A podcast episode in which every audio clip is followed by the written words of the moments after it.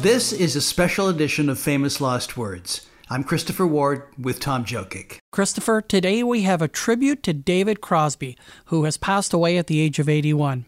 Crosby was a major figure in music history and possibly the least shy rock star of his era. so, Christopher, go ahead. Tom, David Crosby's place in rock history was assured over five decades ago. As a founding member of the Byrds, and then with Crosby, Stills, and Nash, and Crosby, Stills, Nash, and Young, he was there at the very beginnings of the folk rock era, and he was an essential element in the sound of those bands. His unique approach to vocal harmonies helped to define those groups, and their influence is heard to this day. In the intervening half century, Crosby has stayed busy making music with a variety of collaborators, including his longtime CSN partner Graham Nash and his son James Raymond. He wrote two autobiographies, which spared no details of a life lived intensely, to say the least, and at considerable risk to the well being of the subject. The tributes that have followed his passing almost always contain at least a passing reference to strife between former friends, Yep. but they always end up hailing his unique talent and the importance of the work that he did over the years. David Crosby died on January 19th at age 81. Tom, I met David Crosby in 1989 at the time of a renewed creative outburst. He'd recorded a recent album with CSNY called American Dream, and he talks about that. And subsequent to the book, uh, had released a solo album called Yes, I Can. I found him to be a fascinating character. He was very upbeat, very gregarious and easygoing. He had a great sense of humor, and he still showed an incredible love for making music, which which was really heartwarming. Yeah. Given that his book had documented some precipitous ups and downs, many very public, I asked how he thought the American public treated their heroes. The American public, uh, yes, sometimes they'll set you up like a straw man just to knock you down, you know. But at the same time, they love an underdog. You know, it's a funny thing. When you're on top, uh, if they think you get too arrogant with it, they do kind of like to see you fall flat on your face. And they sometimes, and some of them, can be pretty cruel about it, you know. A lot of the press wrote me off as being dead you know, and pretty harshly. But I frankly gave them the ammo. You know, I, don't- I don't, I don't really have any too many hard feelings. You know, there were a couple of them that said stuff that that wasn't true. You know, Spin did, but most of the, most of them, it was pretty fair. You know, but to the American public at the same time, if you're willing to try to put yourself here together, will come back for you and give you all the support and heart in the world. You know, and that's what they've done. That's fascinating. He says mm-hmm. Americans want to knock you down if you've been arrogant, but they also like an underdog and want to build you back up again. Very interesting. Well, I think Americans love a comeback story. Yes. I think that is a specifically American trait. Um, yeah, and he had to tap into that public sentiment, let's say. For sure. um, for the new solo record, he gathered some very famous friends together. People love working with David Crosby. Um, the project took seven years to complete, but it included people like James Taylor, Jackson Browne, and Bonnie Raitt. I have been trying to make this record for probably seven, eight years at least. And back then, I couldn't, you know, get shoes on both my feet at the same time. I was too completely out of it. And I certainly couldn't finish a record. When I got straight and, and sat down to, to look at it again, it came easily. So, you know, I just went with the flow of it.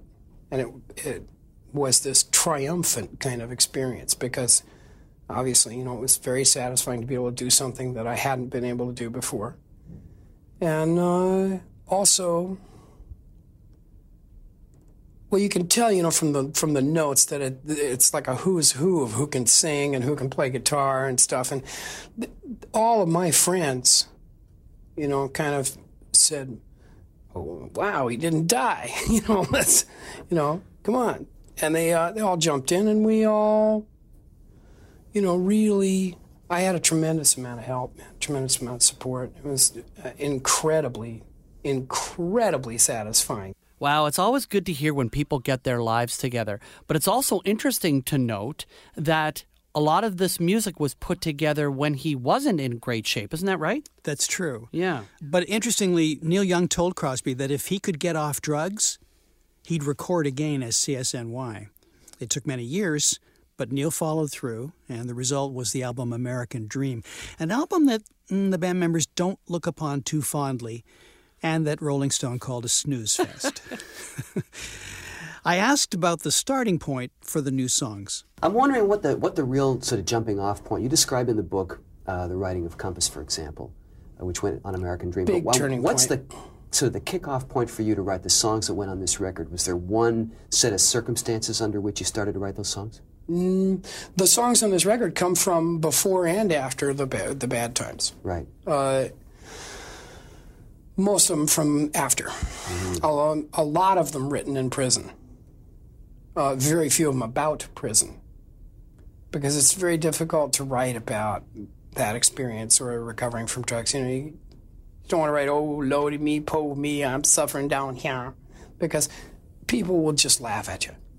Because they And don't know. you also can't just, you know, write, everything's going to be nice if you just say no, you know, because that's not true. But some of it, Compass, yeah, Compass was a turning point because uh, that's the one that was on the CSNY album. Uh, because it, it was the first really good set of lyrics, first really good song that I was able to come up with. After, you got to understand, it was at least three years, and I'm being kind to myself. It might have been longer that I did not write anything at the end of the period of being a junkie. Mm-hmm. You know, just like nothing.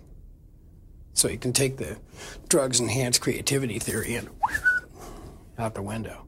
Whoa. Wow, some of those songs were written in prison. You know, I I know it's not a great album, but I do like the title track, American Dream, and that kind of that that snarling Neil Young vocal. It was really like keyboard driven. There was not much um, of a rock vibe to it. It was almost like a pop song, but Neil Young's vocal made that really kind of um, topical and fiery. Yeah, and when you've got a guitar player of Stephen Stills' caliber, just hold the synths. you know? Yeah, that's For true. me. Yeah. He talked about working with Jackson Browne and Joni Mitchell early in their careers. You had a lot to do with uh, helping Jackson Browne get his career started, didn't you? Well, yeah, he and, and Joni Mitchell are probably the only two artists that came along that I ever thought were so stupendous that I had to do something. You know, I had to like set my music aside for a minute and try to help them. I produced Joni's first album for that reason, and I did all the harmonies on his first record for that reason, because they were just so good, man. You know, he's just so good, and he's such a nice guy. Uh, I have always loved his music. It- he's an incredible writer, an incredible singer, and uh, and one of my very best friends, I might add. You know, so it comes naturally to do that with him. Did you know that about 30 feet from the bottom of this hotel, there's a what used to be a club called the Riverboat, where Joni used to wash dishes? This is true. It's true. I know because I later washed dishes in there too. Did you know that I played the Purple Onion, which wasn't far from this hotel either? exactly, right on Yorkville Avenue. Yeah. What uh-huh. what format was that in? That was in that was in cheap little acoustic guitar and me, you know. it- Was that your first time playing in Canada? yeah. Uh, Yeah, I played there. I played in Hamilton. Played in some other other tasty little spots. Yeah, they're all still there.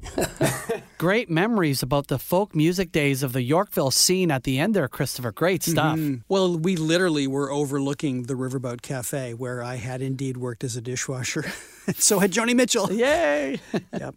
But you know what? He has such enthusiasm too. I just love uh, the things that he says about artists. I, I love that he said, you know, their their work was so amazing. I had to put aside my own to spend time with them. I asked him if he thought we'd see a time of experimentation again in popular music. Uh, look at Sting. Could hardly call that format. Yeah. You know, there's a man who is crowding the barriers. I mean, there's a, there's a wonderful tune on that record in seven. That's right. There's there's uh, there's They Dance Alone, which is one of the most beautiful songs I ever heard in my life. Ever. You know? There's just song after song of brilliance there. There's, you know, people like Tracy Chapman come along. I mean, it's, that's great writing. She's a great writer, you know, and she's such an understated person. She says, Hi, how are you? That's it. You know, doesn't feel a need to like spew out any hip stuff about who she had dinner with at Spago last night or anything. And she's just gets up on the stage and stirs your brain with a spoon. She's powerful because she's talking about stuff that matters to her. You know, powerful. I just did a gig with her, man. I was just in, in awestruck. I couldn't believe how good this girl. Crosby talked about the part turmoil has played in these bands. When you went to make the record uh, American Dream with uh, Stills, Nash, and Young, in, in, in the book, there's, there's some funny descriptions that say that if you guys had a great uh, fight during the sound check, they knew it'd be a wonderful show. Does it still take a lot of strife to, to create? No, we're more careful about the strife these days. um, uh, it can get out of hand too easy, you know. Uh, no, I think that that was that was more just that we were able to turn turn make a fortunate turn, you know, from the adrenaline and take that energy and turn it around, and turn it into you know performance power. Uh, I I wouldn't recommend it as a way to do it. I would much rather work the way Nash and I work. You know, he's my, aside from my wife, my best friend in the world. And and when we go on stage, it's always exciting, but we're you know like, we're in a telepathic link up. I can start the wrong verse. He'll start it with me. You know, um, uh, we're always laughing with each other and having a. It's so loose and yet it's so locked. You know, friendship and cooperation are are the best basis for music. Love. Best. Absolute best. Not not turbulence and and and uh, self-destructiveness and all this stuff that we you know we all did that because we wanted to be weather-beaten, blues-ridden, tough old guys, you know, because we were all kids and we felt like we were like little pink things, you know. We all wanted to be like old guys, you know. So we beat ourselves up, you know. But it was a mistake. So let's go back to uh, David Crosby. Around that time when you were talking to him, someone tried to pull off like a Byrds reunion, and it didn't include any of the main players. No, it was the wrong bird. it was the Byrds' drummer, Michael Clarke. And people are going to go, who? Well, he was apparently about to go out as the Byrds. So Crosby took action. I called up Roger. I called up Christopher, you know, both of whom I'm very close friends with. And I said, hey guys, this isn't right, you know? And they said, you're right, it's not. So we got together and played. Now, that doesn't automatically give us the name, but it does say, hey, look, here's the real thing. And for sure, man, no band that doesn't have Roger McGuinn in it is going to be the Byrds, ever. That's the truth, you know.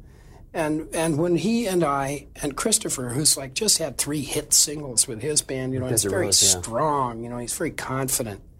We got up there, man, and started playing. It was just magical. We cut into Chimes of Freedom, man, and I had hair standing up on my arms. I thought, wow, you know, I had forgotten how strong Roger McGuinn is. What a powerhouse he is. And uh, I had forgotten, you know, how good Chris is. See, Chris is like another integral part of it. There's there's several elements of this thing. Chris didn't know any bass licks. He's a mandolin player. Right, yeah. He had no idea about the dweep boom, you know, kind of, you know, regular bass licks. Didn't know how to do that. So he plays a running melody line on the bottom. It's not normal. Me, second, I sing weird harmony. Roger has a song sense, a way of approaching a song, a rhythm that he adds to a song, where he very frequently will take a brilliant writer's song and do it better than them. This is a fact. Dylan knows it. Mm-hmm. I've heard Dylan say it. And he's got that 12 string style, which God knows everybody in the world's tried to copy one time or another, and nobody can do it. It was just magical. So I would not be at all surprised if we did it some more. Oh, this is getting deep into the geekdom of details that you and I like. and speaking of geekdom, then we talked about songwriting. Okay, now what can I tell you about songwriting and guitar playing? Okay, songwriting happens every which way. Every way that it could happen, it does. For me. Sometimes the words first, sometimes the music first, sometimes both of them in one burst, sometimes the entire song goes out in 20 minutes. Sometimes I work on a piece of it and seven years later I find the rest. Uh, Joni Mitchell taught me uh, when we were paramours um, to, uh, to write stuff down in a book, which I never did before. She said, David, you're really stupid.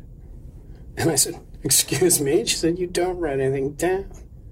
I said, Oh, yeah. So I write everything down. That's one thing. Great stuff from David Crosby in 1989 in conversation with Christopher Ward.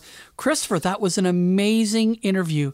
And he seems so yeah. candid and so forthcoming. Yeah, thanks, Tom. It was really, really fun to do. And I had no real expectations of what he might be like. But he defies expectation, which is great in an interview subject. And for a guy who made so many enemies, he talked a lot about his friends and the people that meant the most to him in, in life. Yeah. He talked about the people who whose music he admired. He talked about Tracy Chapman. He talked about Sting. He spoke lovingly of Graham Nash and, of course, you know all of his other various partners over the years. Yeah, and um, it was it was all completely uh, sincere. I loved it. And uh, we're going to hear what Stills, Nash, and Young had to say about David Crosby's passing in just a few minutes. Um, but I want to stick with this uh, this interview for a sec. So, tell me about the moment he brought out his guitar and started playing. Well, I was working on a series uh, about songwriting at the time, right. and. Um, I brought my guitar with me just in case there was an opportunity. They were very tight with his time because he was not well. Um, but he was so voluble about songwriting, it's like they couldn't stop him. Right. And um, so he, he showed me um, where a lot of his songs began, but he didn't really say anything. He just, he'd grab my guitar, change the tuning to an open guitar tuning, which he had learned from Joni Mitchell, and he pointed that out. Yeah. And then he would play, you know, 16 or 32 bars of uh, the intro to Guinevere or Deja Vu or something. And he'd look at me and he'd go, huh? like, see? See what I mean? right. and he was just so impish and, and delightful and engaging. And, and that, that was a fun moment in the interview. Okay, Christopher, I can't take it anymore. We actually have to play that segment here. It sounds so good. It's a lot of fun. And if you're a CSNY fan, see if you can uh, spot the songs that he's playing in this kind of impromptu medley, David Crosby with Christopher Ward's guitar. The other thing for me about writing is that I'm not a great guitar player. I fool people. you know, they think, ah, you played some weird stuff. I retuned the guitar. All of a sudden, with two fingers, you can be doing.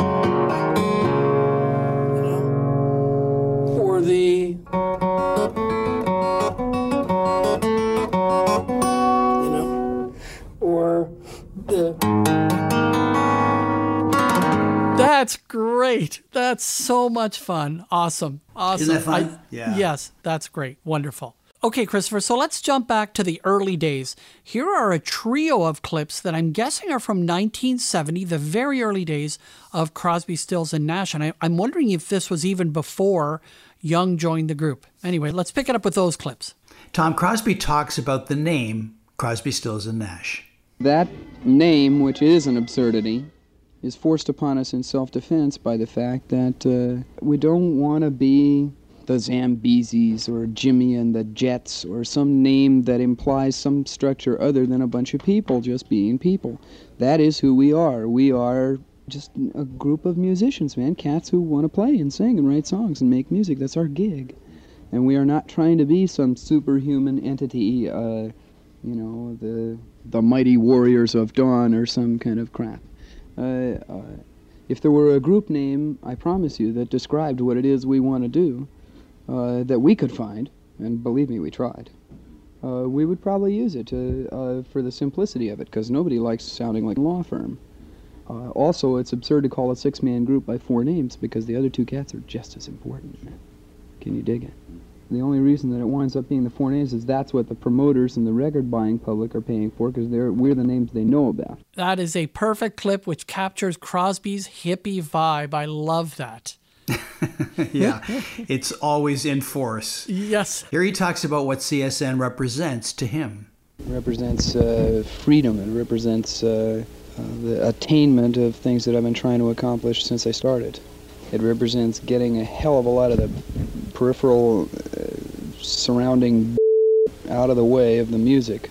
And uh, it represents uh, a great amount of friendship. And uh, it represents the, the best collection of, of music that I have been able to be involved with yet in my life. I mean, the cats all are very musical people, and they are concerned with the music, you know. That is their prime motivation. You can tell that they know they are creating something new and really special, but they're feeling their way through the whole process. Well, I think he knows that the key to it is the blend of the vocals. Yes. I mean, they all had massive amounts of talent. Mm-hmm. Um, and let's face it, when you look back, um, he's the major um, architect of that vocal blend. Exactly. In this clip, he compares his new band to past working relationships. There isn't anybody in this band that is interested in, in ceasing to grow. Previous organizations that we might have been involved with, uh, it might have been the first uh, the first chance uh, that anybody had had at a piece of success. You know, and the minute they got any, they said, "Right, I found my level," and it stopped right there. And these people are all growing. That brings us together. Uh, there is also the fact that in this band, nobody is trying to play a role. Uh, these are people, human beings. They communicate as such. Even through the records, they communicate as people. You know, uh, uh, because we're aware of each other as as human beings and not as the rhythm guitar player or the drummer. You know, the I mean, we're not trying to act out a hard day's night.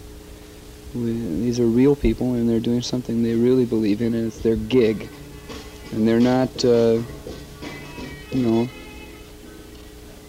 it makes it a hell of a lot easier to deal with them, man, because they are very real. All of them are very real, and they are just not interested in playing that, those games. And those guys would be the closest of friends and the worst of enemies in the coming years. Following his passing, we heard almost immediately from Graham Nash and then Stephen Stills, and it took a while, but we eventually did hear from Neil Young. So, Christopher, you want to uh, share with us what Stephen Stills wrote? Stephen Stills, talking about his friend David Crosby, said, quote, David and I butted heads a lot over time, but they were mostly glancing blows. Yet still left us with numb skulls. Very funny. I was happy to be at peace with him. He was without question a giant of a musician, and his harmonic sensibilities were nothing short of genius. Mm. The glue that held us together as our vocals soared like Icarus towards the sun. I am deeply saddened at his passing and shall miss him beyond measure. That's wonderful. And so, Christopher, what about uh, what about Graham Nash? Well, Nash said, "It is with a deep and profound sadness that I learned that my friend David Crosby has passed." I know people tend to focus on how volatile our relationship has been at times, but what has always mattered to David and me more than anything was the pure joy of the music we created together, the sound we discovered with one another, and the deep friendship we shared over all these many long years. David was fearless in life and in music. He leaves behind a tremendous void as far as sheer personality and talent in this world. He spoke his mind, his heart, and his passion through his beautiful music and leaves an incredible legacy. These are the things that matter most. My heart is truly with his wife Jan, his son Django, and all of the people he has touched in this world. And we finally, finally heard from Neil Young, you know, which was really great because they had just a horrible fallout when David Crosby said some things about Neil Young's partner, Daryl Hannah. But anyway, so it was so great when Neil Young actually acknowledged uh, David Crosby's passing. Well, here's what Neil said David is gone, but his music lives on. The soul of Crosby, Stills, Nash, and Young. David's voice and energy were at the heart of our band. His great songs stood for what we believed in, and it was always fun and exciting when we got to play together. Almost Cut My Hair and Deja Vu and so many other great songs he wrote were wonderful to jam on, and Stills and I had a blast as he kept going on and on. we had so many great times, especially in the early years. Crosby was a very supportive friend in my early life as we bit off big pieces of our experience together. David was the catalyst for many things. My heart goes out to Jan and Django, his wife and son. Lots of love to you. Thanks, David, for your spirit and songs. Love you, man. I remember the best times. Well, I can't think of a better way of ending that tribute to David Crosby, who has passed away at the age of 81. Thanks, Christopher. Thank you, Tom.